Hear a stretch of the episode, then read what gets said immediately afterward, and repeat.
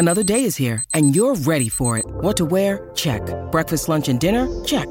Planning for what's next and how to save for it? That's where Bank of America can help. For your financial to-dos, Bank of America has experts ready to help get you closer to your goals.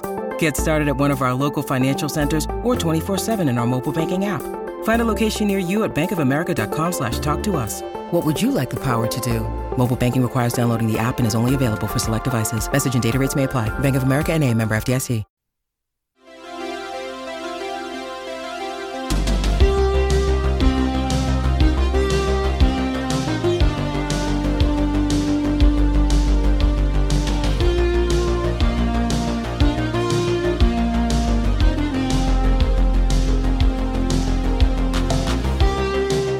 Welcome back to Game of Thrones 2 Electric Boogaloo. I'm your host, Anthony. This week is the season wrap for season 7 of Electric Boogaloo. And so I thought this should be a Littlefinger heavy episode since we say goodbye to Littlefinger at the end of season 7. We'll be back in a couple weeks to do our final push and wrap up the first novel, A Game of Thrones. But this week I will be interviewing Professor Elizabeth Renker. Elizabeth is a really interesting person because she's watched Game of Thrones 10 times or more, and she does a class at The Ohio State University, specifically a show only class. So she has a lot to say about the way that Littlefinger is portrayed in the show and she and I get into an interesting conversation about whether or not Littlefinger is really motivated by his love for Cat. Because on the surface, I think that is the story that he's putting forth and the story that a lot of people believe about him. Elizabeth has a different take on this. Anyway, we talk a little bit about the show in general. We talk a little bit about Baelish's role in Ned's beheading. Okay, without further ado, here is Professor Elizabeth Renker. Elizabeth, I'm always fascinated with folks who have developed university experiences that are hinged on Game of Thrones. It sounds like yours is a little bit unique. I was wondering if you could talk about it. Sure thing. Uh, hi, everybody. Very, very happy to be here. And um, Anthony, uh, this this story also includes an origin story of my own, which oh, uh, I know you and I talked a little bit about our interest in origin stories. Yeah. Um, the story of how I came to be teaching this class, which uh, began in 2019, is that I had not watched Game of Thrones at all because I had the impression that it was too violent for me, that I wouldn't be able to mm. stomach watching it. I really have a trouble, have difficulty watching violence. But I was in, uh, many, many people can relate to this. I was in a family situation at a family gathering where people were watching Game of Thrones. Uh oh. and I, yeah, and I thought, oh, okay, well, here it is. I, I guess I'll see how it goes. Mm-hmm. And uh, it was the loot train battle episode and uh-huh. you know what? I learned a couple things that day that were very important. First of all, I learned that I got enough visual cues from the show that I could avert my eyes when a head was about to come off. Oh. Uh, so that was good. I thought, okay, I can do that. Okay. And the other thing, I was stunned that the show was extremely literary. Hmm. And that is a term I do want to have a chance to slow down and, and talk about a little bit more. But for starters, just to say, as a, as a professor of literature and someone who's been reading literature since way back when I was an English major um, and have dedicated my life to teaching it, I was very, very surprised that this extraordinarily popular show mm-hmm. was at its core a very serious work of literature and so uh, I, I said to my son, who was a Game of Thrones watcher, I said, you know what? Um, here are some of my ideas. And I said, I, I could, I could teach this uh, show. And he said, you absolutely have to do that. Yeah. So that was, that was how the class began. That's when I started playing. Yeah. It. So yeah, let's talk about that. What it, what does it mean to say that a show is a literary show in your mind? Yeah, it's a really important. It's an important thing to talk about, and I talk about it at length with my students the first day of class. In part because that's a word that gets thrown around a lot in our vocabulary, our mm. cultural vocabulary. But I think very few people have a clear sense of what it means. and unfortunately, there's some baggage attached to it that I like to dispel the very first day with my students because I mean something very precise by it. Um, I know from just talking to people, you know, when you're in this line of work, work and and people ask, "What do you do?" and so on, you talk about stuff. People can be very, very intimidated by literature. Mm. Um, literature has a lot of baggage attached to it, especially a lot of people feel that it's kind of an elitist term and that it's a highly specialized um, sort of guild of interests and that it doesn't really apply to anything popular. Mm. um, and, and, these are all misunderstandings. So i have I, i'm very very clear with students very concise about what i mean when i say literary. And specifically what this means there's a great way to connect it to game of thrones in particular is it means that this is a work of art that uh, is written in such a way that it's using very specific literary tools and techniques hmm.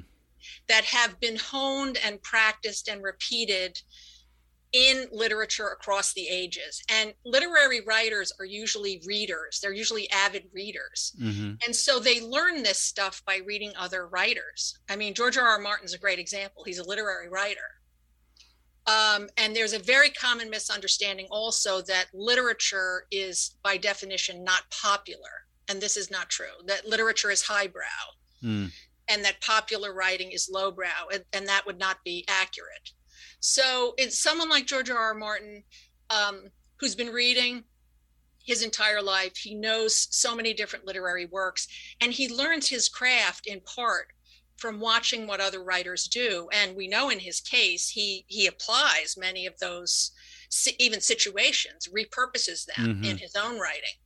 But the thing to say about the show in particular of course it's based in the books but the showrunners david benioff and db weiss they are both highly literary writers. So again let me explain. These are guys who both got master's degrees at trinity college dublin that's mm-hmm. where they met. Yeah. And they got master's degrees in literature. In uh, Benioff got his writing about Samuel Beckett, and Weiss got his writing about James Joyce. These are guys who care about literature, mm-hmm. and they're reading. They're readers, right? So they're learning all this stuff that that writers have done in the past. And then they both got masters of fine arts degrees okay. in the United States. Yeah. Mm-hmm. And and so you know you put the three of them together the showrunners and George R. R. Martin, and you just have uh, a team of people who know literature, they know how it works. Um, so in my class, I partly want to set up this idea that these are artists and they're craftsmen. And it would be like saying, you know, you have a carpenter who knows how mm-hmm. to make, uh, you know, a table. Other people couldn't make that same table uh, the craftsman knows how to do it, but other people can appreciate the table mm-hmm. once it's made. Um, but the more you learn about making a table, the more you can appreciate maybe how it's been created. So right, by right. teaching, yeah, you know, I'm teaching uh, my class as a general education class, and a lot of what I teach them about literary techniques is new to them. Yeah. But once I show them the techniques and I show them how they're being uh, played out in Game of Thrones, they start to understand the show at an entirely new level. And and one of the reasons why I wish all Game of Thrones fans could learn literary reading is because they love the show already. They will get so much yeah. more out of it because they'll see all these additional layers and depths. So that's what has really been working about the class. Yeah, but I feel like, and you correct me if I'm wrong here, you're almost flipping this on its head. What you're saying is that because George and the showrunners were literary minded people, they were able to craft the art that they crafted. And so you'll be able to enjoy the, the show more if you understand how literature works. But you're doing this also in reverse. You're using the art, the visual art of Game of Thrones, to then teach your students something new about literature. Yes, correct. Absolutely. Right. So yeah, yeah. I, I guess going into this, are you thinking which one are you thinking that you're doing? Or are you you thinking you're going to do both at the same time? I and let me make sure I understand what you mean by both. Um, if if by both you mean I am teaching them to have a much greater appreciation and pleasure in Game of Thrones but also to better understand literature in general. Is that what you mean by both? Exactly. Yeah. It does both. Yeah. Yeah, and I mean it's one of the things that I you know I always read my course evaluations very carefully, but this is what students are telling me they are getting from mm-hmm, the class. Mm-hmm. So I'm very pleased with how it's working. And, um, you know, as someone who's been a, an English professor for 30 years, um, I know that what is going to, this is going to stick with them when mm-hmm. they leave my class. We talk about that. Mm-hmm. Um, if I were teaching some, um, I don't know, novels or something else that seemed very remote to them, I, I might I might I, I might hold on to their attention for the semester. Um, I'm confident when they leave this class that a lot of them are taking this understanding with them into their future lives, and and uh, I'm really excited about that. When you need mealtime inspiration, it's worth shopping Kroger, where you'll find over 30,000 mouthwatering choices that excite your inner foodie. And no matter what tasty choice you make, you'll enjoy our everyday low prices, plus extra ways to save, like digital coupons worth over $600 each week. You can also save up to $1 off per gallon at the pump with fuel points. More savings and more inspiring flavors make shopping Kroger worth it every time. Kroger, fresh for everyone. Fuel restrictions apply. Here are the highlights coming up this week on Bald Move. For Prestige, me and Aaron are still extending our Shogun Afterglow with part three of our discussion of the 1980s TV miniseries. Last week absolutely shocked our sensibilities with Lord Toranaga doing the tango. What delights and horrors will await us this week? Then for Pulp, this Friday, join us for our latest prep session for House of the Dragon Season 2 as we take another look at the key differences between the text of Fire and Blood the on screen action for season one, and what they mean for the characters, story, and setting. Get your Valyrian steel sharpened for the new season. You can find these and many other great podcasts by searching for Bald Move Pulp or Bald Move Prestige in your favorite podcast app.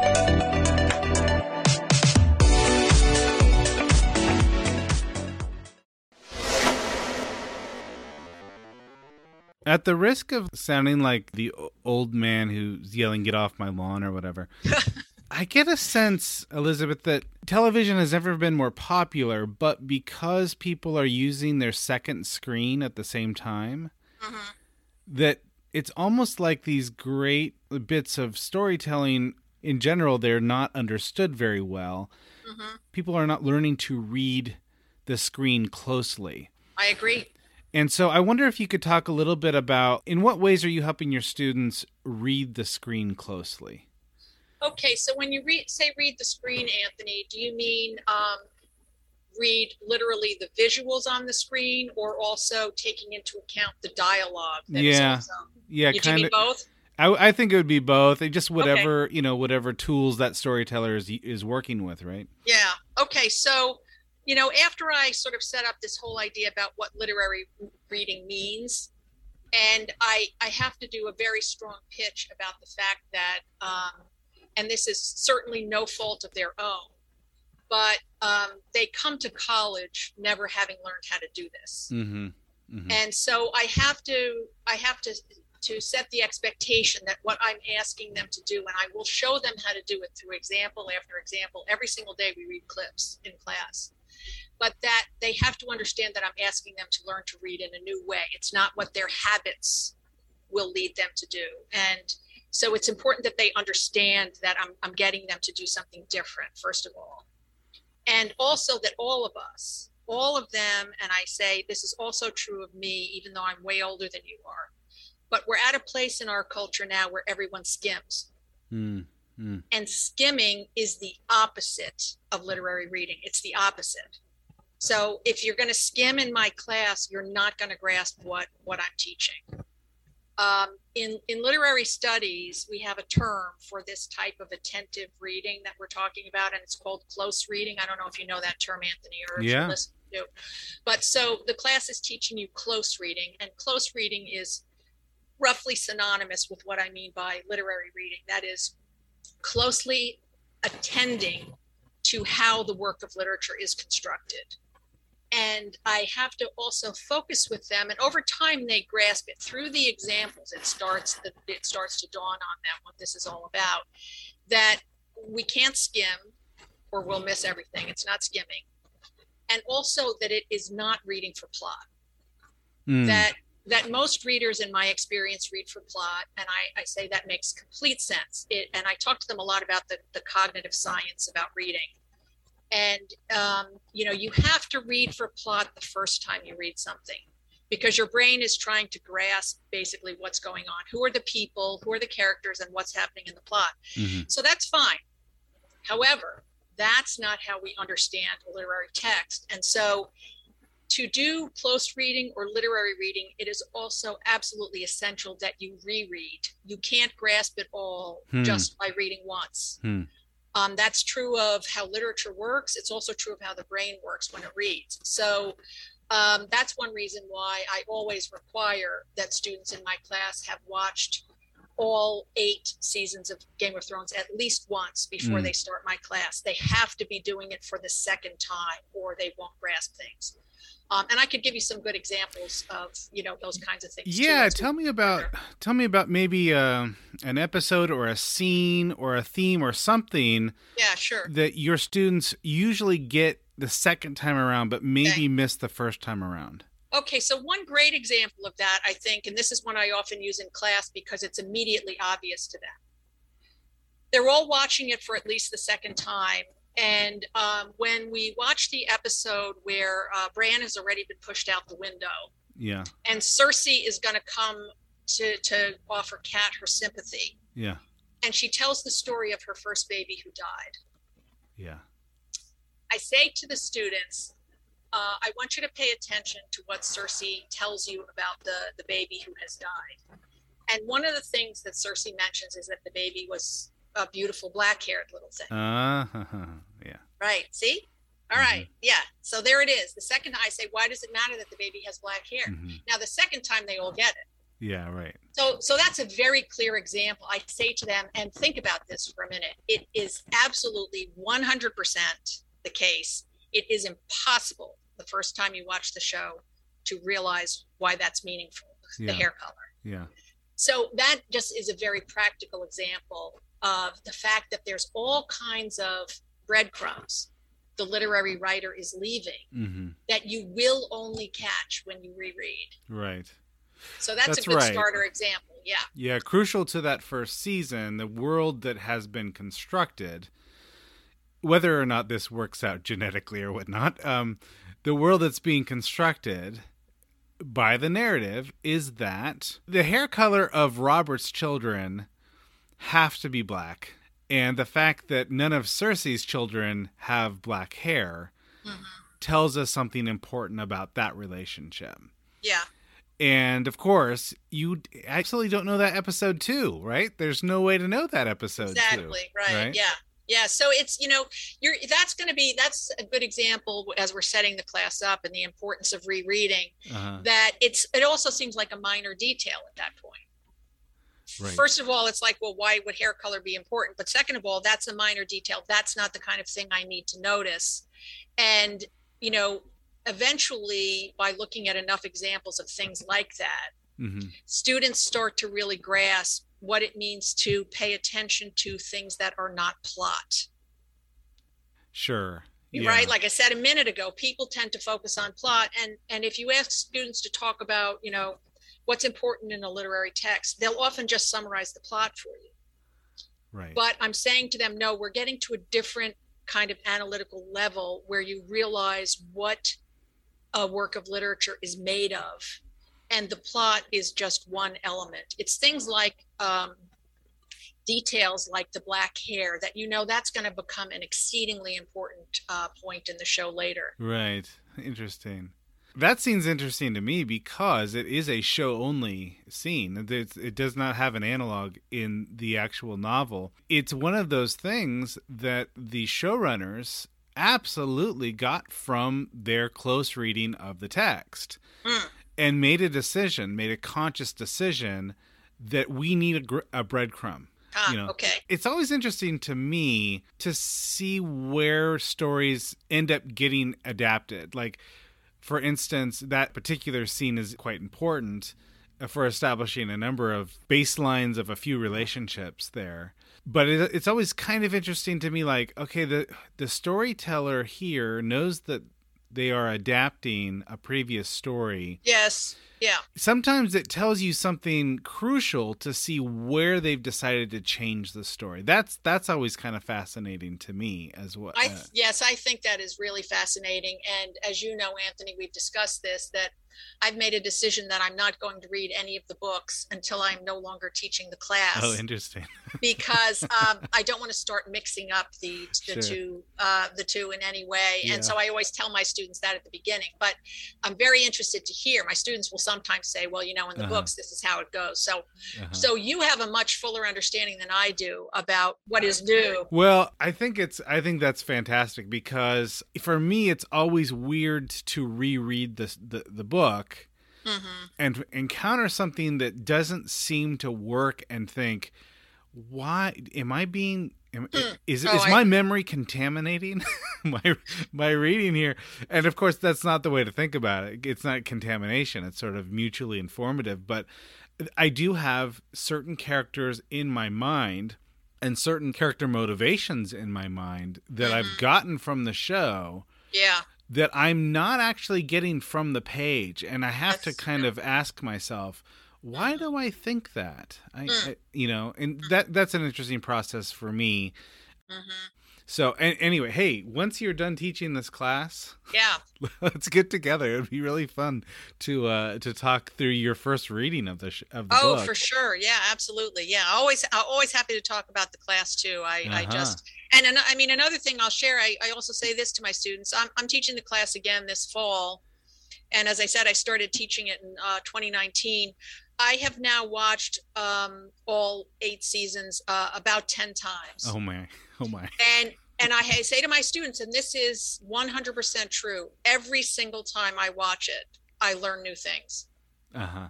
I, it's every single time. I and you know this is what this is what great literature does. I mean, my favorite book of all time is Moby Dick. Oh. I've read Moby Dick maybe 35 times and okay. still every time i read it i and it's not like i notice one new thing i notice a lot of new things i mean this is one of the great pleasures of of um, learning to read literature you know it, the the, le- the layers the levels the depth mm-hmm. especially shows that um, or works that um, are so tied to um, so many complex topics, which is also true of uh, Game of Thrones. So, you know, I'm jazzed. I uh, I'm going to be, of course, House of the Dragon is going to be dropping uh, right around the time I'm going to be rewatching all eight seasons of, um, of mm. Game of Thrones. Mm. so yeah. that's a lot of watching to do. But um, I know I'll learn new things again this time. Sure. I'll, I'll, tell you. I'll, maybe I'll share. Would it be interesting? I'll share something that only occurred to me the last time I taught the class. Last I would fall. love it. Yeah. All right. And I said to my students when I when I noticed this, I said, I want you to know that I this I only figured this out like this time because I also don't want them to think like that for some reason I'm the expert and I already hold all the cards and I know everything and that I'm just going to sort of deliver it to them in class. Mm-hmm. Um, that's not the point at all. The point is that once you learn the method, uh, just a whole new world opens up. And so I love students discover things every semester that I've never thought of before. And that's always really fun. Um, but, you know, another thing I say to them is it's really important in literary works. Whenever something doesn't seem to make sense, it bothers you, something mm-hmm. seems wrong. You got to remember those things because if it is a well crafted work, I mean, there are things, you know, writers sometimes just make mistakes or they don't handle something in the most elegant way. Um, uh, uh, shout out there to some things about season eight, but um, uh, you know, if it's a well crafted work, which mm-hmm. Game of Thrones is, mm-hmm. the things that don't seem to make sense do make sense once you learn to read them with literary reading. So, first of all, this is going to go to our conversation a little bit later, Anthony, but this is how I started breaking down the whole what are Littlefinger's true motivations. Yeah. Uh, you know, issue that I've gotten very interested in. But the last time I was teaching um, teaching the show, I've always told students to pay attention to the titles of episodes because the titles of episodes are very carefully chosen. And most of them are phrases that are said by a character at some point in the episode. Okay. So in their homework question, I always say, Who says today's episode title? And the episode title often is has a literary meaning in the sense that it's got several layers. A great example of this would be the episode title Garden of Bones. Mm-hmm. The term Garden of Bones, um, first of all, it's Uh, on on its surface, it's a literary use of words because there's no such thing as a Garden of Bones. It's not a literal thing. It doesn't exist. Right? What's right. a Garden of Bones? What would a Garden of Bones be? Yeah. So we work with the words like what is a garden what are bones how would these two words go together now to ask that question is another way of saying this is a metaphor it's not a literal thing it's a metaphorical thing um, so if you look at the episode the idea of garden of bones is basically running across the episode in a bunch of different ways. One of the first ways it comes up in the episode is you see the battlefield uh, where Robb Stark is going to meet talisa and she's going to be amputating somebody's uh, right. foot right. right? And that's a garden of bones. I mean it's the land you know laid out before them but full of corpses. Right yeah but the idea again it once you start saying to yourself this isn't just plot like i'm watching for how the words create layers of meaning you can see that the idea of garden of bones comes back again and again and again and uh, probably the final way in the in the entire series the garden of bones comes up is when all those corpses come back to life at uh, Winterfell. Um, it, you know, so so it's just a rich kind of use of literary language, and yeah. um, so I get them to pay attention to the episode titles. So you know, we had been doing that uh, together every day, and then I realized we got to the Baelor episode, mm-hmm. and I was and I was troubled. I thought to myself, why is this the title? like I know why Baelor's important. It's where yeah. Arya is taking sure. cover, right? Yeah. But why is it important? Then I really started thinking about it, and I sort of I held myself to my own expectations for my students, and I said, no, these don't just work at the level of plot. There's something else going on. Uh-huh. And I started thinking about it, and then, man, wow, it occurred to me what was going on, and I got so excited, and um, I started diving into the word Baelor. And okay my students and I every day, and, and you'll love this too as a fellow teacher, my students end up commenting on evaluations that they love. I mean, it's that enthusiastic. They love the fact that I have taught them to use the Oxford English Dictionary. um, which is a marvelous dictionary, and it traces, uh, for those of you who might be unfamiliar with it, it traces the uses of English words back uh-huh. to their very earliest um, recorded instance. So, you know, you look up a word and you just see this rich word history, and students love using uh, the OED for class. It's like a real anchor for understanding things that you can say with very concrete evidence about what words mean in a literary text. So, Baelor I'm looking at the word, right? It's spelled B A E L O R. And I'm listening to the word in my head, and I'm like, that's got the word bale in it B A L E, the sound of the word bale Baelor. Yeah. And Bale means evil. Uh, I happen to have the OED definition right here next to me. I brought it today for show and tell, the definition of bale. So, Baelor. Okay, now Baelor, no, Baelor, the statue of Baelor, that's he's not evil. That's Baelor the Blessed, right? Right. And remember in that scene, Ned's going to have his head cut off. There's Pycelle. Now, this goes back to reading the screen, which you said earlier, Anthony. If you watch that scene, uh, Pycelle is over at the right hand side of the screen, and he's blabbing on as he is wont to do about Baelor the Blessed and the God. So the gods are just, but they're also merciful. One of his usual, you know, endless speeches. But Bale, Baelish. Oh, nice. Yeah, see? Nice. I'm glad you had that reaction. When I saw that, I was like, oh man, this is Baelish and Baelor. Hmm. And then, and then I said to myself, okay, so what's that? So first of all, as I'm walking through this with my students, I want to say to them, I want you to watch the process I went through. All I did was notice a word. I knew the word was important. It's the episode title. But I had to go through this kind of detective process to figure out what it means. And I have more to explain about that. But but it's important to say I had to do the thinking if I just said, oh, the episode's called Baelor because there's a statue of Baelor and that's where Arya is, that's plot. Hmm. But literary reading is not plot. That's not how literary artists build things. All right, so let's go back to Baelor. I was like, oh my gosh, it's Baelor and Baelish. And then I thought, okay, remember that scene where Pycelle's over on the right and he's blabbing about Baelor the Blessed? That's yeah. like the good. That's like the good Baelor. Mm-hmm. But at the left side of the screen is is Baelish, and. Baelish hmm. is standing there impassive. Everyone else is flipping out. You remember that scene? No one knows Joffrey's going to cut Ned's head off. Total chaos. Right? Exactly. But go back. This is what we did in class. We went back and you rewatched the scene. The only person who's not flipping out is Baelish. and he and he's that something that happens across the entire series, right up to the scene when he dies, which we can talk about if you'd like. I went back and rewatched it before we met today. Mm-hmm. Baelish is constantly shot at the edge of very important scenes, right at the edge of the frame. Mm. And so he's do my, you know, my students and I track these kinds of things. And so there he is at the edge. So you have bale, bale. Uh, so Baelish is the is the sense of bale as active evil that you hmm. see in the OED. Okay. Okay. okay, but get this. This is fantastic. Remember, I said the OED traces the whole word history of every word in English going back to its yeah. first recorded instance. All right. The word bale, it comes from Middle English poetry, medieval poetry, where it is specifically used, bale, in opposition to the word bliss. Hmm. Tell me what you're thinking.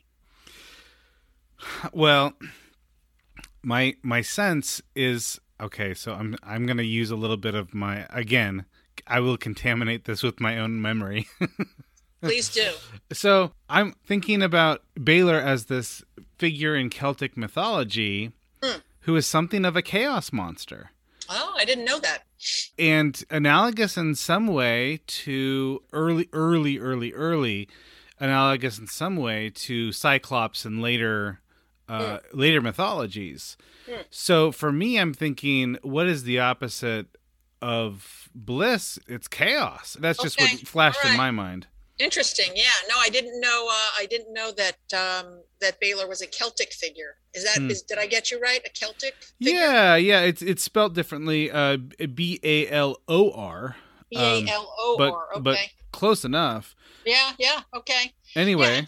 Yeah. yeah so in this the, the, this particular um, juxtaposition from um, poetry from Old English downwards, as the OED puts it, is saying that it's a word that almost exclusively appears in poems and always to talk about this opposition between bale or what's evil and then bliss or relief from evil. Hmm, hmm. So in this particular scene, again with the you know Littlefinger on one side, Baelish, and then Pycelle on the other side saying, you know, Baelor the Blessed would want us to have mercy. Yeah uh, I think we have that opposition going in the scene that that is hinged on that idea. Oh, of, nice. Of, yeah, you see what I mean? Like bless yes. is a little bit like this is something a literary artist would like. Like the word bless is a little bit like bliss. Blessed is, right. Is, you see, so right. this is that's a good example of like a literary reading of a word that has nothing to do with the plot. Right. That's that's really interesting. I would have never connected Baelor to Baelish before, but clearly yeah. the way that the story is being told, this is the same thing same way in in the show and the book. That chapter in the book is told from Arya's perspective. Is it? And Arya, of course, is stationed right there by that statue. Yeah. And I think that on the surface, we are th- supposed to think about Baelor as this kind very pious figure in we- Westerosi lore. Mm-hmm. But if you're familiar with Western literature or etymology or something along those lines, you can go a number of directions. If you were if you're familiar with sort of Semitic history, mm. Baal is the word for lord mm. or master. Really? And usually always set in in opposition to sort of the Jewish storytellers of that mm. period. Mm. So I mean, you could go a number of directions, but it requires some kind of knowledge of how words work and mm. maybe a few historic, maybe a few stories. And the one thing that just really resonates is that that sort of that root word Baal is mm-hmm. the same with Baelor and Baelish. Yes, I agree. And yeah. it feels like there's no way that's a coincidence. Yeah, I agree with you. It's it's a it's a sound repetition. I mean, mm. even if the spellings differ, it's a sound repetition. And um, this is the this is a good example again of uh, a kind of a literary technique. Hmm. Um, and to get to get students to realize that these are some of the kinds of things that artists do deliberately and um, to give them examples where they're showing up in the show again over time the the practice with the literary techniques they start picking up stuff on their own that's just great. Right right right. Um, and and to you know as we move through it as we move through the class each day i usually give them one or two um, sort of technical terms for literary devices. We start with the ones that are uh, much easier to grasp and we add to them over the over the semester and then we're applying them. And you know so by the end of the semester they've got a whole vocabulary. And as i'm always saying like glossaries are not supposed to be like um, you know just dreadful homework. I mean they exist because they show you things that hmm. artists do. That's why they exist. Like the terms are invented because people are trying to explain things about how literature works and they want a term for it so that they can refer to these things. Um, so, you know, for example, the very first thing I get students practicing to start building their close reading skills, because I know they'll know instantly what I mean, is to track patterns. And I'll just say patterns could be um, words that keep cropping up again and again mm-hmm. across an episode or across the show. They could be certain kinds of things a particular character tends to do. You know, anything that strikes you as a pattern, start noticing it. And and then eventually I'll say, you know, there is a literary term for a pattern like that. We call it a motif. And eventually we start calling motifs. Mm-hmm. But um, the very first three things that I'm teaching them, the basics of literary reading or close reading, are tracking patterns and and saying you do not you should not at this point be tell be putting pressure on yourself to say what the pattern means. Right. you don't have enough evidence yet. Yeah just observing at this point. Yeah you, you got they they have to feel freed not to have to say you know something that many of them tell me they're trained to do in high school is like instantly say what something symbolizes. Mm-hmm. and i said no no no no no you don't know that yet. You just now you're you're collecting data. So track the patterns be aware that words that come up in important places or that are repeated often are ones that literary writers are using because they have multiple layers, like bale, mm-hmm. Bael, Baelish. So notice key words. We're going to look them up in the OED. And then the, the other thing is the rereading principle. Those are the three first ones we start with. Mm-hmm. Mm-hmm. Yes. Okay. So I do want to talk a little bit about all right, so let me just frame it this way. Mm-hmm. This brings us to an interesting point in the book because my usual week to week podcast, we've just gotten to the point in the story where Baelish holds the knife to Ned's throat. Ah, yes. And says, I told you not to trust me. Yeah. And in my mind, and I'm not settled on this, mm-hmm. but because the book is constructed in such an odd way, for me, I'm reading that as the climax of the first novel. Uh, in the show, clearly the climax is Ned being beheaded. yeah. But in the sh- in the book, this kind of happens. You know, Arya's eyes get closed. She doesn't actually see it happen. It's mm-hmm. really hard to locate where that is. And so I'm thinking, this is a curious choice.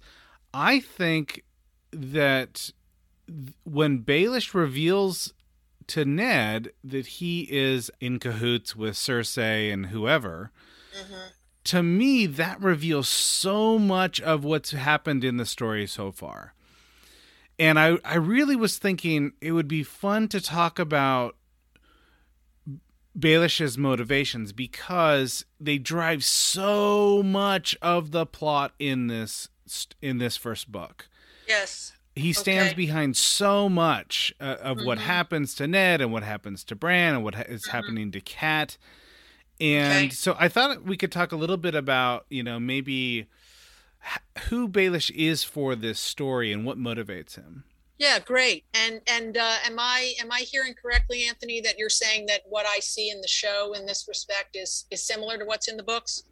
Yes, very much okay. so. Oh, it very is. Okay. So. Yeah. All right.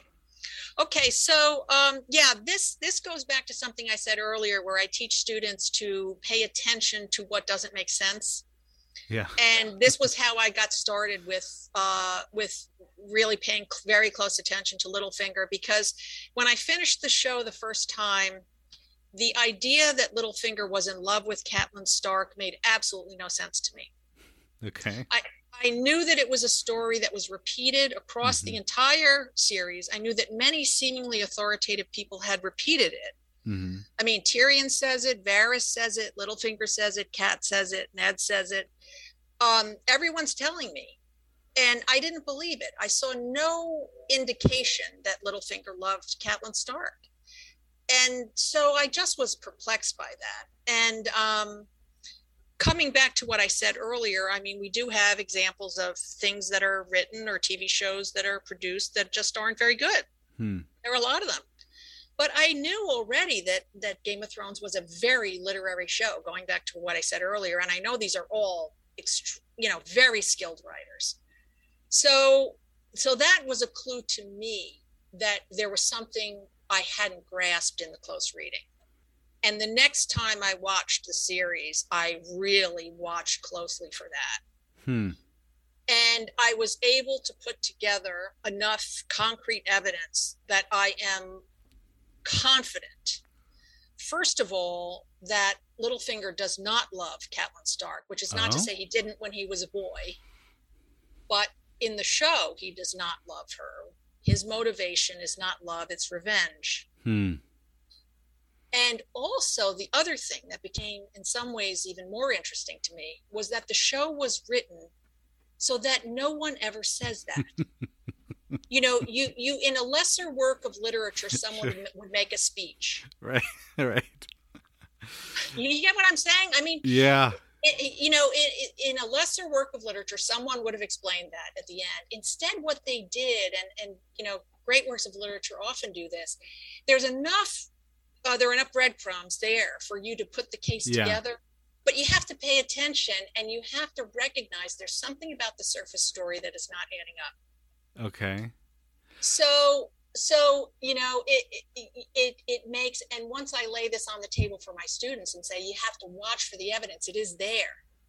But again, you have to use your close reading to find it. That can become really fun. So tell tell me about your process here. What what what is your way into this? What was it a what scene or what what got you thinking, "Aha, I get it he's not in love with her at all. He's in it for revenge. He's in it for revenge. Okay, so you know, at this point, um, as as I'm training my students to do, I, I'm just paying attention to things that seem like minor details. Okay. They're not plot elements, or they're they're throwaway remarks and so on. And there are a lot of them once you start tracking it. So how about if I give you a couple of examples? Beautiful. Um, okay, so one would be okay after Renly is killed yeah. Loras is grieving over Renly's body, and Littlefinger walks in. And Littlefinger says to Loras, um, What do you desire most in this world? And Loras says, Revenge. Mm. And Littlefinger says, I myself have always found that to be the purest of motivations. That's such a great Game of Thrones line. Isn't know? it? Yeah. Oh, goodness, yes but it goes back to what I was saying before about he's how he's often shot at the very edge of a frame. Mm-hmm. And you see, that scene's about Loras grieving, but Littlefinger's telling you something very important about himself. Interesting. That, about his own motivations. I myself have always found that to be the purest of motivations. Uh-huh. There's another scene like that when um, Littlefinger and Varys are in the throne room and i i get my students to as they're tracking patterns notice things like there various characters uh, i call them character pairs when you have two characters who often meet at different points across the series and talk about something okay so in that sense littlefinger and Varys are a character pair absolutely they are right absolutely. you get what i mean yeah. yeah okay so they're meeting in the throne room they reveal um, something about each other because they reflect neither character can reflect the other. Let me let me put it in the pro- in the positive. These characters reflect the personality of the other in ways that other characters cannot. Yeah. Okay. And so Good. when the when they meet, it's like, ooh, I, I, think I'm gonna get a little window into both of these guys that I that I don't see, uh, you know, in other in other conversations. Yes, that's that's a that's well put. And immediately you're making me think of a, a character pair meeting between um, Jaime and Ned Stark. Oh, okay. uh, that's another another character pair. I mean, we see yeah. them over and over. You see what I yeah. mean, right? Yeah, yeah. You, you, you, so anyway, uh, Littlefinger staring at the Iron Throne, and Varys walks in and um, Varys asks, you know, how do you picture yourself up there? Does the crown fit, and so on. Mm-hmm. And um, Littlefinger says, um, uh, Varys says something like, uh, "Are you looking down on all the lords and ladies who sneered at you for all these years?" And Littlefinger says, "It will be hard for them to sneer at me without heads." Oh goodness. So you know, again, there's these there are these breadcrumbs constantly about Littlefinger's desire for revenge. Mm-hmm and of course the key scene so in addition to these these sort of constant sort of throwaway lines the key scene is remember the scene when Ros and Armeca are uh, having sex in the brothel. He's orchestrating them to have sex. Mm-hmm. And they're on one side of the room. It's another one of these great shots. They're on one side of the room having sex, and he's standing on the other side of the room. And he's talking about Catelyn Stark and about when uh, Brandon Stark, you know, cut him from navel to collarbone. He hmm. that's hmm. where it would. Do you think of that that scene, Anthony, as his origin story? I do, and I think from Cat's perspective, it is for sure. In the and I think of it in terms of here's a character who was never going to be elite enough, socially elite enough, or wealthy enough to marry someone like Cat, mm-hmm. and and knowing that and knowing that he can't fall back on his his sort of military prowess either because he tries you know Ned's older brother in battle and fails mm-hmm. He's always sort of the, I guess in gender studies we would call this the subordinate masculinity okay yeah right yeah. so yeah.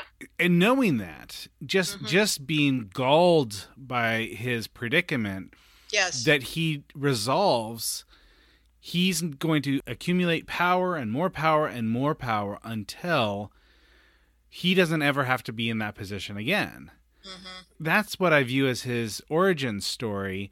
And yet, again, all we ever have of these things are people's memories, the, the characters' memories of these events and almost every character in the book is an unreliable narrator. So yeah.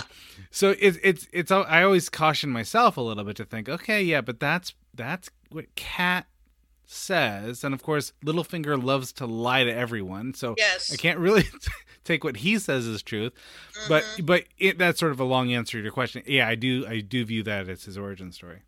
Okay, yeah. So I I I see that scene also as his origin story, and as you're saying, at the very least, we can say he's telling the story from his own point of view. Mm-hmm.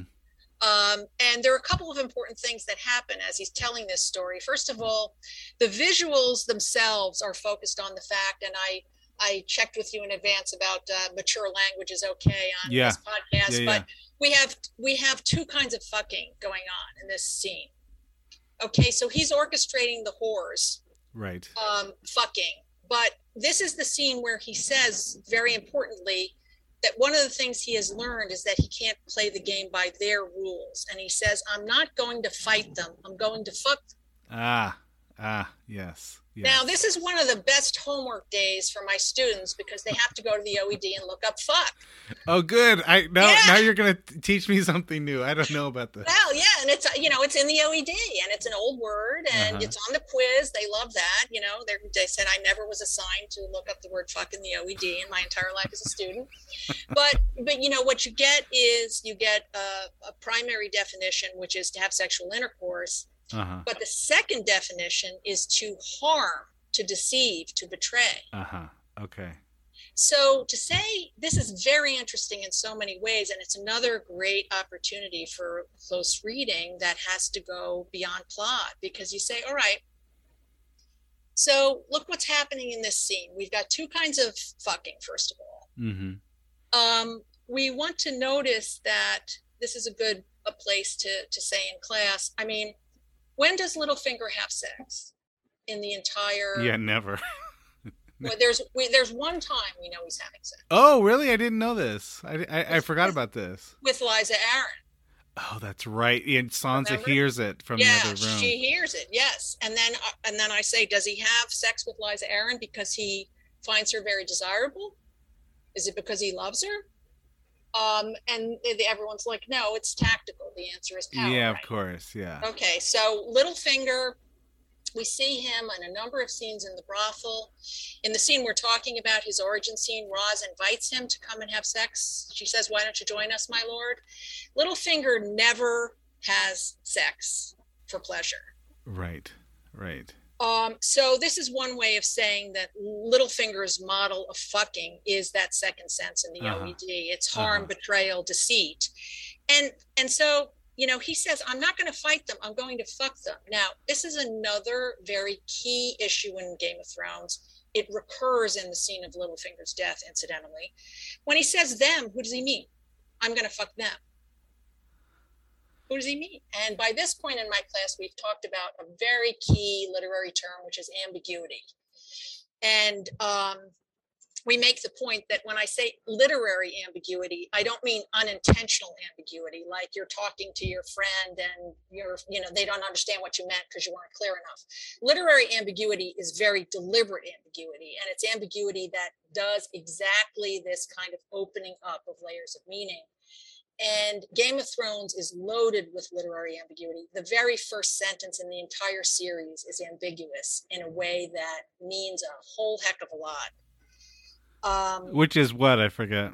This is when Waymar Royce is going north with um, with two other guys. Yeah. And, yeah, they find the butchery, right? But the very first line in the show is "They're savages." Oh, interesting. they, right? right? Sure, sure. So, I mean, you know, and and that's a key to not only a lot of what happens in the whole show with the idea of savage savages versus civilized people, right? Uh, right up to the the last scene of uh, of season eight. But also, they're savages. The first line of season one, episode one, is the key to the last scene of season one, episode one. Because Waymar Royce says they're savages. And I say to my students, so that's literary ambiguity. There. Yeah. Who's he talking about? And they say, well, he's talking about the wildlings. And I say, yeah, in the story, in the plot, he means the wildlings. But the literary writers gave us an ambiguous pronoun for a reason because they're opening up a deeper layer in the show. And so, in that first scene, I'm sure you'll recall when they are having this argument about who, who exactly were the butchers. Um, uh, the Night's Watchman says, uh, I've never seen wildlings do a thing like this. They even killed the children. Right.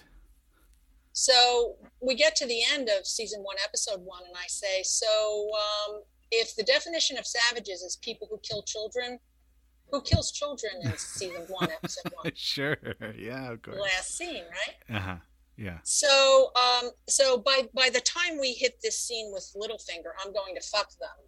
My students have already learned what literary ambiguity is, and so then we ask the question. I say, I'm not asking you because I think you should have an instant answer, but let's think about it. We have to do the thinking. Like he says, them. I'm going to fuck them. Who's them? So the idea that he's going to fuck somebody, we know from the OED, means harm, betrayal, deceit. This is uh, Littlefinger's revenge motive that right. we've we've heard in so many other places. And then you say, well, who's them? And one candidate for them, of course, is uh, Catelyn and the Starks, because he has just told that story about the duel. Right. Um, and he lost the fight against Brandon Stark so he can't fight that way. What he can do instead is he can fuck. Sure. So this is yeah, this is one way of saying what is he actually doing in all the scenes with Cat that we keep seeing. I have tons of examples I'd be happy to share where yeah. students come in again as I did that first time, like, okay, everybody told me, Tyrion, Varys, Ned, Cat, Littlefinger, everyone told me he loves her. But when I watch these scenes, it makes no sense. Yeah. but you realize once you bring in this new understanding of uh-huh. Littlefinger's motive, it unlocks these other scenes. Almost every scene between yeah. Cat and Littlefinger, when you watch it, look at his face. Watch his face when he gives Catelyn Ned Stark's mangled body in a box. Right, right. And calls it a gift. Well, even as you're talking, I'm thinking about another way to think of that word because throughout this first novel, Littlefinger is always fucking with Ned. Like yeah, in a in yeah. a in a sort of the the modern colloquial sense, yes, he's exactly. messing with him. He's yes, poking exactly. him. He's like, yes. I know that if I say this, you will feel uncomfortable. Yeah, exactly. And so right. he's constantly insulting Ned. You know, going right up to the line with Ned. Mm-hmm. And so, uh, yes, of course, that's what he's doing. And of course, you know, he's a that that's sort of who he is. That's who his character is. Who is he? He's the kind of guy that will deceptively fuck you, right? Yes, exactly. That's yeah. key to his yeah. character. Yes, and as you're saying, I mean that's another great example. Oh, we talked about his constant meetings with Varys, but whenever he meets up with Ned, you see him mm-hmm. again fucking rather than fighting. Right. And you know, this isn't. You remember I when I was talking about the Baelor and the fact that uh, you see Littlefinger at the over on the left hand side of the screen when Ned is going to be executed. Yeah I want to talk about that scene for a minute, if I may, with please. yeah, we're right there in the book. I appreciate okay. it. Good. We're gonna what we're gonna do is we're gonna pit this scene, that scene in Baelor against the very first scene when Ned and Littlefinger meet for the first time. Okay. So in the latter scene, I'll start with that one because we talked about it already. What you're seeing is the camera is behind Ned as Ned is walking up to be sentenced.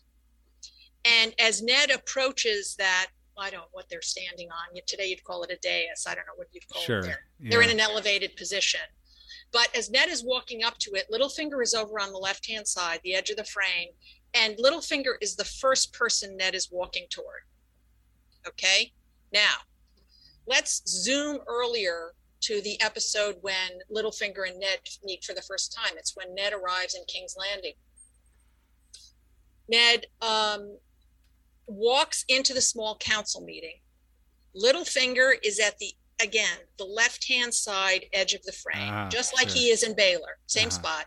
Ned again enters the room. We see him from behind, just like in this. There's a lot of these kind of visual repetitions, patterns in the show. Ned walks in in the same way. There's Littlefinger. Ned does not acknowledge him at all. And he greets, uh, Varys comes forward to greet Ned, and then Ned greets Renly. Littlefinger is being neglected. He's just hanging there at the left left side of the screen, mm-hmm. and then he introduces himself. And um, so this is their first meeting. But when you see those scenes next to each other, and you see what Littlefinger has managed to do with fucking Ned, we want to remember that in the first scene, this is where this is another chance for Littlefinger to tell his origin story because he says, "I'm sure your wife Catelyn has told you about me." Mm-hmm. And Ned says, Yeah. And I believe you knew my brother Brandon. And Littlefinger says, Yes. So he relives the duel again. He says he left his, a token of his esteem from navel to collarbone. Mm-hmm. So the way I, I think the, the way the literary reading pans out here is in the first scene, what we basically have, we have Ned walking in, he meets Littlefinger, they both reminisce about Brandon and Littlefinger's defeat. I like to call this with my students, it's the beginning of Duel 2.0. Okay. But this duel is not going to be fighting, it's going to be fucking. Yeah. So in that sense, it ties back to the scene in the brothel when Littlefinger. That first scene, Ned yeah. is a little not common, not commonly so, but you know, Ned's not commonly like uh, the the sort of person to. I it's sort of ironic that I say put it this way, but he's not the kind of person to lord it over you. Mm, mm-hmm. But in yeah, that in that first scene, yeah. yeah. good use of that word. in that first scene, the the first thing that you mentioned, Ned's a little bit haughty. Yes, I agree. He's I agree. a little bit like, yeah. How did that work out for you, Littlefinger? Yes. He's he's saying yes. it with his eyes and the the tone of his voice. Yep. I like, agree. let's not forget what happened to you don't yeah. fuck with the Starks. We're gonna. Yes. This is what we're gonna do. And of course, you know, Littlefinger's playing the long game here. Um, but but it it's interesting that Ned does reveal a little bit of that dark side of himself in that conversation. You don't see it very often. Yeah. No, I agree with you about that. And in fact, you know, this is a scene I continue to ponder Um, it's another one of those scenes where th- this went on my list of things I don't understand, and so I kept going back to it. Mm-hmm. It's it's immediately before he meets Littlefinger when he sees Jaime in in the throne room, and Jaime tells the story of of killing um, Aerys Targaryen after he has burned uh, Ned's father and brother to death. And I don't know if you can picture that scene in your in your mind. Um, I rewatched it again before our talk today, but I think what what you're just saying about Ned, you know, in quotes, we both like this phrase, lording it over Littlefinger. Yeah, yeah, yeah. He has just done the same thing to Jaime before he walks into the small council meeting. Uh-huh. Now, at that point, Jaime has no fan sympathy. Right. Right. He has none. But again, from a literary standpoint, it's so important um, to create complexity and not just flatten characters into pure heroes and pure villains mm-hmm. because that's very predictable and it's boring and it's not human either. But when he meets Jaime and they share that story, that is a scene it's the only scene i can think of in the in the early part of the show before jaime undergoes his transformation when actually he is sympathetic in my reading i think he is sympathetic hmm. he, he talks about watching them burn and how they didn't deserve it and, and he says you know and and when i killed Aerys Targaryen and you look at the face acting i mean the face acting on Nikolaj Coster-Waldau mm. is outstanding and he says to ned it felt like justice. And he has a very vulnerable look on his face. Mm-hmm. And Ned basically swats him. He says, "Is that what you tell yourself before you play? Right. You know, when you think about right? But that's some. There's something wrong in that scene, Anthony. You see what I mean? Absolutely, and I mean we haven't talked a lot about jaime here, but he's he's a perfect example of the kind of character who in that moment, and he, you know, rewinding, rewinding to sort of that prehistory of Game of Thrones, this is a teenager, mm-hmm. and he's taken these vows, and so he's got these these conflicting taboos, like you don't kill your king. That's antithetical to your vocation, and you're you're antithetical to your humanity, and at the same time, you know, a knight is sh- should be about justice and so when he calls out justice, here's a guy that almost doesn't believe in justice anymore. You know, because of course that's it's it's foolish. It's foolish mm. to be a, per, to be a, a, man of justice in a world where justice can't exist. Mm, yeah. And and trying to explain that sort of deep sea we talk about people's origin stories trying to sort of reveal that to Ned and then just to be swatted down like that. Yeah. Yeah. Just yeah. goes more and more to Jaime's formation. It's like, yes, of course someone like Ned is not going to understand you. He believes the lie that justice is real. Yes, and you yeah. know better. You know better that this guy's a fool for believing it. Mm-hmm. So I, I just think that's a wonderful scene yeah and and now that you know you were you were pointing out what you did about um, characterizing ned's attitude toward littlefinger it's mm-hmm. interesting that you see him do that in back-to-back scenes with two different characters and right. and one of the reasons i think it's really important to point that out it goes back to again literary methods and the importance that characters are rich and what we call round characters rather than flat characters um, again up until season eight game of thrones is doing an outstanding job with characterization, mm. with hmm. developing characters. And I, in my view, that's what goes wrong mostly with season eight. But what's interesting to me about that, those scenes we just discussed, and this could go back to the issue of notice what doesn't seem right because it's something you need to think about more. Mm-hmm. You know, Ned's a fan favorite, as you know. Um, but to see as as you pointed out ned's i think you said something like ned's dark side comes out a little bit yeah yeah and he's just done the same thing with Jaime. right you know to, and and that pushes against our instincts to merely think of ned as a good guy or man of honor whose judgment we're not supposed to question, but we are supposed to question. well, and, on first, I think on first, I'll let. You, I'm sorry to interrupt. No, no, that's fine. Um, I think on first watch because that's that's early early that may be mm-hmm. second second scene or second uh episode or third episode i think mm-hmm. so we've we're almost being tricked at that point because jaime is absolutely coded as villainous right yes right and Littlefinger just kind of has that that smell on him. mm-hmm. right? and of course, at that point, of course, Ned is a fan favorite. Now, in my experience, in retrospect, I feel like Ned is universally sort of loathed by the fandom. Oh, is that right? Yeah, he's okay. foolish, and you know, you know more than I do about that. Yeah, he's he's a, he's a fool, and I I read him a little bit differently, but okay. I think that on first watch, you're probably right. Ned is sort of coded as heroic. Mm-hmm. You know, he's the father's father knows best kind of guy.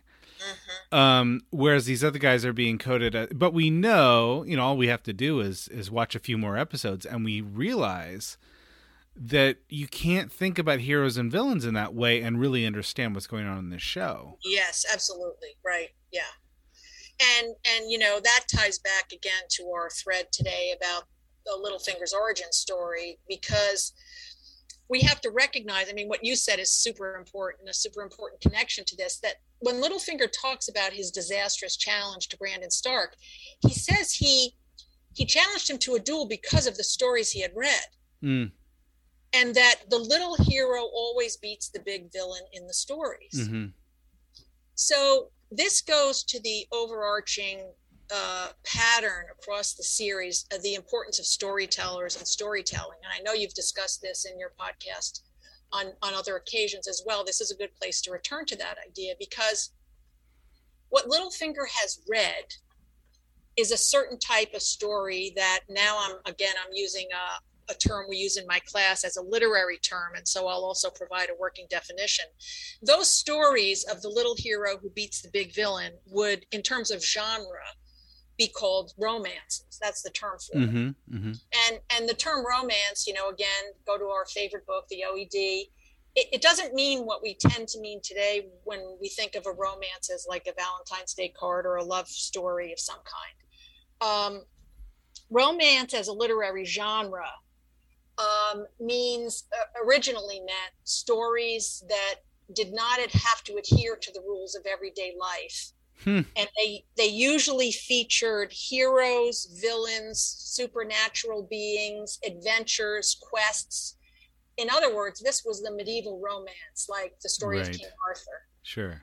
So that's the kind of story Littlefinger has been reading. He's been reading romance and the thing about romance that the the way the history of that word played out is it went from being like the medieval romance again king arthur knights maidens dragons uh, and so on so, you know wizards. Over time romance as a literary genre simply came to mean fantasy. The fantasy genre is romance. And it's romance in the sense that it does not follow the rules of the actual world. Mm.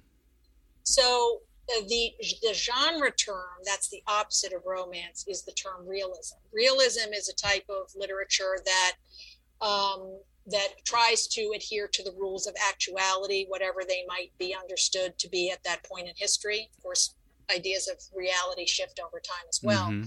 But that's a major opposition in literary studies. Romance, a genre that is fantasy, that would be like Harry Potter, James Bond, Game of Thrones. Mm-hmm um, versus realism. So Littlefinger is saying, I started out reading romances and I believed them, And that's where the little hero always beats the big villain. But he learned that the stories are wrong. Right. Sure. And that's when he says, I'm not going to fight them. I'm going to fuck them. So Littlefinger is is working within the the real uh, the real tactical world of the Game of Thrones. Yeah. In this story world that we have been given and a nice here we have a nice parallel with Sansa who is going to be learning this very lesson yeah. as the show unfolds. Yes, exactly, right. Yeah yeah great great great uh, link there to sansa because she starts out as a character who really is emblematic of a romantic worldview you know i'm going to marry prince joffrey uh, he's my perfect prince and i'm going to have his beautiful golden haired mm-hmm. babies and and her arc is from romance to realism if we put it in those literary terms yeah. um and I was, you know, I was checking back today just before we had a chance to talk. And since I was thinking about the opening words of the whole series, then I said to myself, well, what are the closing words of the whole series? And I went back to look. and the last words are Queen of the North. Hmm. yes. Yeah. Oh, goodness gracious.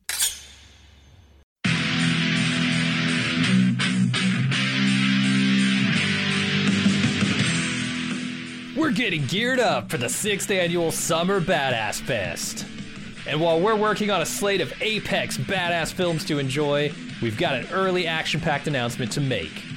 Just like last year, we're kicking off Badass Season with a live movie watch and podcast recording. We've rented out a theater for connoisseurs of action films and bald move fans that just want to have a great time.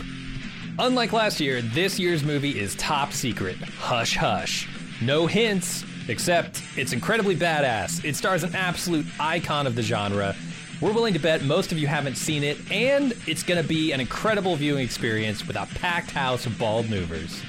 Those of you who came to last year's screening of Total Recall know what a party it was. And those of you who didn't, now's your chance to experience it. Meet me and Jim, order some custom movie themed drinks at the theater's full bar, then watch us record the full podcast for the movie. We reserved a venue over twice the size as last year, but seating is still limited. It's happening Friday, Friday, Friday, June 21st at 7 p.m. in our hometown of Cincinnati. Get full details and buy tickets at baldmove.com slash live. Cincinnati's actually a pretty great city to visit, and we've got lots of details for side adventures on our event page as well. The Reds are playing the Boston Red Sox in their fantastic Riverside Stadium. The thrills of Kings Island just minutes away, and I'll be leading a kayak trip down the scenic Little Miami River on Saturday. Again, get full details and get your tickets now on our Badass Fest 6 page at baldmove.com slash live live.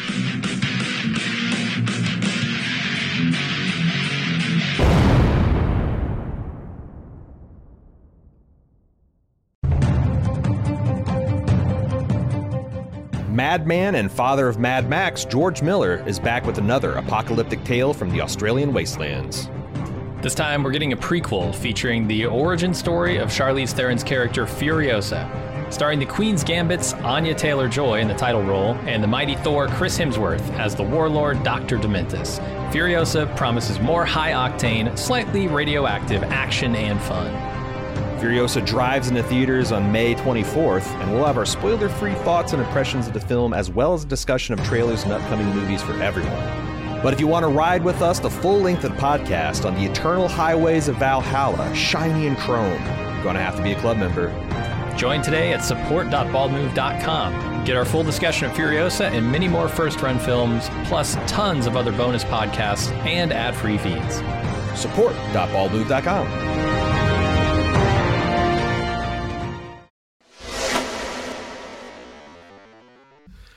um, do you want more examples of Littlefinger? Uh, Actually, yeah, I might. But let me okay. let me just do this one thing. I think, right. if you don't mind, another no, no, five or ten all. minutes. No, of course. All right, I'm gonna push back a little bit on this. Sure. Okay. Just to see what happens, because I feel like I agree with uh, probably ninety percent of your Littlefinger is doesn't love Cat. He wants revenge. Yeah. Let me let me phrase it this way. Okay. Is it possible for someone with sociopathic uh, or narcissistic or revenge tendencies mm-hmm. to convince themselves that they actually do love someone in the way that Littlefinger proclaims that he loves Cat?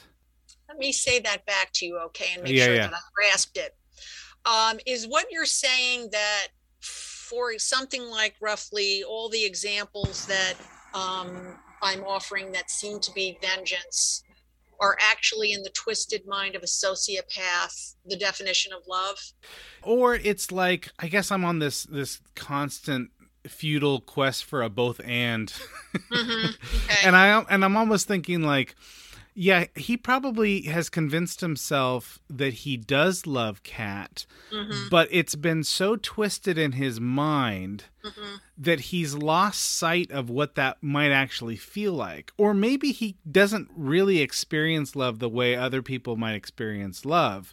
Mm-hmm. not anything recognizable. So, for instance, let's say he's convinced himself that he loves Cat, but for him, it looks like possessing Cat. Mm-hmm. And something that maybe he can never do, so he decides I'm going to possess her daughter instead. Mm-hmm. And I'm going to invent sort of a Catelyn 2.0 or something out of Sansa. Mm-hmm. And to anyone who feels like they have a handle on what emotions do and what they're supposed to look like. Mm-hmm. That doesn't look like love. Of course that looks ridiculous. It's it's it's monstrous the way that looks. But inside the monster's head, what makes that person monstrous is that they actually believe their own lies. They actually believe that they are in love. Okay, so I'm going to push back on your pushback. Is okay. that okay? Oh, it's perfect. All right, good. So uh, to push back on your pushback, I think I want to offer a few more examples. Okay, good. and these would be these would be some of my evidence. And I want to say in my class, but my students and I constantly talk about evidence, which uh-huh. they end up finding extremely helpful. Um, they tell me that one of the things that they found frustrating often about um, literature classes they they took in high school is that they're they feel that they're kind of in very subjective territory and they're never quite sure how to um, establish analytically the validity of their claims. Mm-hmm.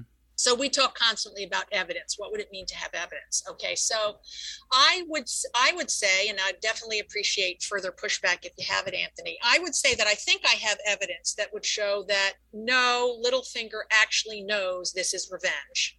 Okay. Um, that it might have started out as love. Uh-huh. And so here, here are some here are some things I would say. Now, please challenge me if if um, I can't wait. Yeah. All right. So, um, when when Catelyn and Rodrik arrive in King's Landing, do you remember they they get taken immediately to one of Baelish's whorehouses? Right. They're greeted at the gate, and when Catelyn walks in, she is furious. And she starts cursing at Littlefinger. How dare you bring me here? You take me for some back alley Sally. Mm-hmm. She uh, she calls him you little worm. Um, now let's notice there are a lot of things Littlefinger is called in this show that begin with the word little. Yeah, yeah. And and they're part of this pattern of emasculation you were talking about. Absolutely. Earlier. But when when Cat he knows she's coming, he has sent for her. When she walks in and she's so ashamed that she has been brought to a whorehouse, mm-hmm. Littlefinger is sitting across the room as usual, and he's got two. He's got two uh, women, one on each side of him. Um, at least one of them is bare-breasted. I forget right now if the other one is or not. But this is very deliberate on his part to mm. shame Catelyn. Yes, you're right. Right. So what I have is this is not putting his best foot forward if, to the woman he he secretly loves. That's what I'm saying. Yeah, I he wants to insult her. Right. He wants to insult her, right? And yeah. and so I think I have enough pieces of evidence just like that one uh-huh. to say it's not love it's a deliberate attempt to torture emotionally that's like when he wants to he wants to watch her open the box of ned's mangled body right you yeah. see him watch her as she opens it he's going to enjoy that yeah um, he wants to see her insulted at the uh, here i'm just going to have fun with the oed the cat house he brings cat to the cat house Sure. Uh, he wants to enjoy that, and he does. And when she walks in, he says, "Cat." He's like the, you know, boy, he's really just, uh, mm-hmm. you know, acting like the Romeo over there, and he has succeeded because she's extremely insulted. Um, the same thing happens with Ned when he says, "I, you know, I know where your wife is," and and Ned, you know, holds him up against the wall, pushes him up against the wall. Oh, you think you're a you're a funny man, aren't you? Mm-hmm. A very mm-hmm. funny man. Mm-hmm. Um, and that's the scene where after Ned finally puts him down, Littlefinger says to himself, "Ah, the Starks." Um, oh, I forget the first thing he says, but the second thing is slow minds. Yeah, sure, sure. Quick swords, slow minds, or something like there that. There you go. Right. I probably have that wrong, but um, yeah, something like absolutely that. Absolutely, yeah. you're right, and that's a great. It's another great moment where sort of you you've got Ned and Littlefinger together for the first time in a long time, right? Yeah, and I think, you know, one of the scenes that for me is most powerful in kind of wrapping up this, I think it's very important to see that Game of Thrones is full of love stories. And it's also full of revenge stories. There are a lot of characters who want revenge for this or that. You know, um, mm-hmm. Khal Drogo, uh, Brienne of Tarth, uh, Walder Frey. Right? yeah, exactly. Right. Yeah. So, what what I think is done so deftly, again, at the level of the literary writing, in a story world where you have so many different kinds of stories being told, is that what Littlefinger does so tactically, and he's so smart about it is he tells a love story, but it's a masquerade for a revenge story. Sure. Yeah. Okay. Okay. So the scene that I think is very powerful in this regard, it's actually the last scene when Ned and Cat see each other. And it's after the brothel, the meeting at the brothel. And remember, Catelyn's leaving. And they're out in the courtyard and um, they're saying goodbye. And Catelyn uh, Ned warns Catelyn to watch her temper. And she says, My temper. And then she starts laughing and she says, You nearly killed poor Littlefinger yesterday. right. And they're both laughing. They're both yeah. laughing. Yeah. And then Ned says, He still loves you. And Catelyn says, Does he? Right. And that's that's the last thing they say to each other. I mean Well, and she says it in a knowing way, like, I hadn't noticed, but I kinda know. You know, it's sort of and and she also says it in a little bit of a flirtatious way with Ned. Yes, she does. I agree. She does. Now, now, you know, I think a couple things are happening in that scene that are really important, and it's another good example of with my students of not just watching for plot. Mm-hmm. Because first of all, we have to notice um, once we know with hindsight and lots of close reading that Littlefinger is this is a quest for revenge. He's not doing this because he loves Cat. You realize they're still believing the masquerade that everything Littlefinger does is for love of Cat, and of course, this is partly how they're both caught. Not seeing the revenge that he's actually it's actually mm. a revenge motive. So they st- we see they still believe it. He still loves you, Ned says. But let's notice they talk about Ned roughing Littlefinger up. They're both laughing. They are laughing at Littlefinger. Mm-hmm. They're laughing at him. And we know from the whole duel, you know, 2.0 thing we've been discussing. I mean, Littlefinger knows this, that he has been demeaned and looked down upon. And it's what he's fucking instead of, you know, mm-hmm. fighting. Mm-hmm. But um, the other thing that's really important in the, at the literary level is that the story the, the showrunners, because I don't know if this is in the book or not, Anthony, it might very well be. But when they have Cat end that discussion by saying, Does he, with a question mark, mm-hmm. they have built into the story the place where there is a question about whether or not Littlefinger still loves her. Oh, good. I love it. You yes. see what I mean? get what yeah. I mean? Yeah, yeah. Yes. So that is, and that, you know, that's a literary method. Like they've put the question in the story that you are supposed to ask. As Interesting, interesting. All right, help me with one more thing because I sure. feel like, like I said, I feel like I'm 95% there. So this is a show with masks. Everyone's wearing a mask. There's a very okay. few play, you know, players on this uh, stage that don't wear a mask. Okay. Um, Littlefinger is sort of is always has a mask on. And and you and you called it out by sort of you know i'm telling a love story. I love i love cat i'm motivated by my love for cat yeah. And in this way i think it's sort of like ned kind of thinks that that's really gross but he thinks yeah but i can trust him because of course he loves cat mm-hmm. right? So that's the story that he's choosing to tell. That is his mask. I've always read the scene where Littlefinger pushes Lysa out the moon door as yeah my mask is I'm going to let it slip just this one time and tell the truth. Mm-hmm. That's always how I've read that. He mm-hmm. says, I've only loved one woman in all of the world. That is your sister. Mm-hmm. And he pushes her out the moon door. Yep. And so I've, I've always read that as okay, finally we see his mask, mask slip. It's interesting that that happens as he professes his love for Lysa's sister. And that mm-hmm. that's partly why I think like somewhere deep down inside, he does actually believe that he loves Cat.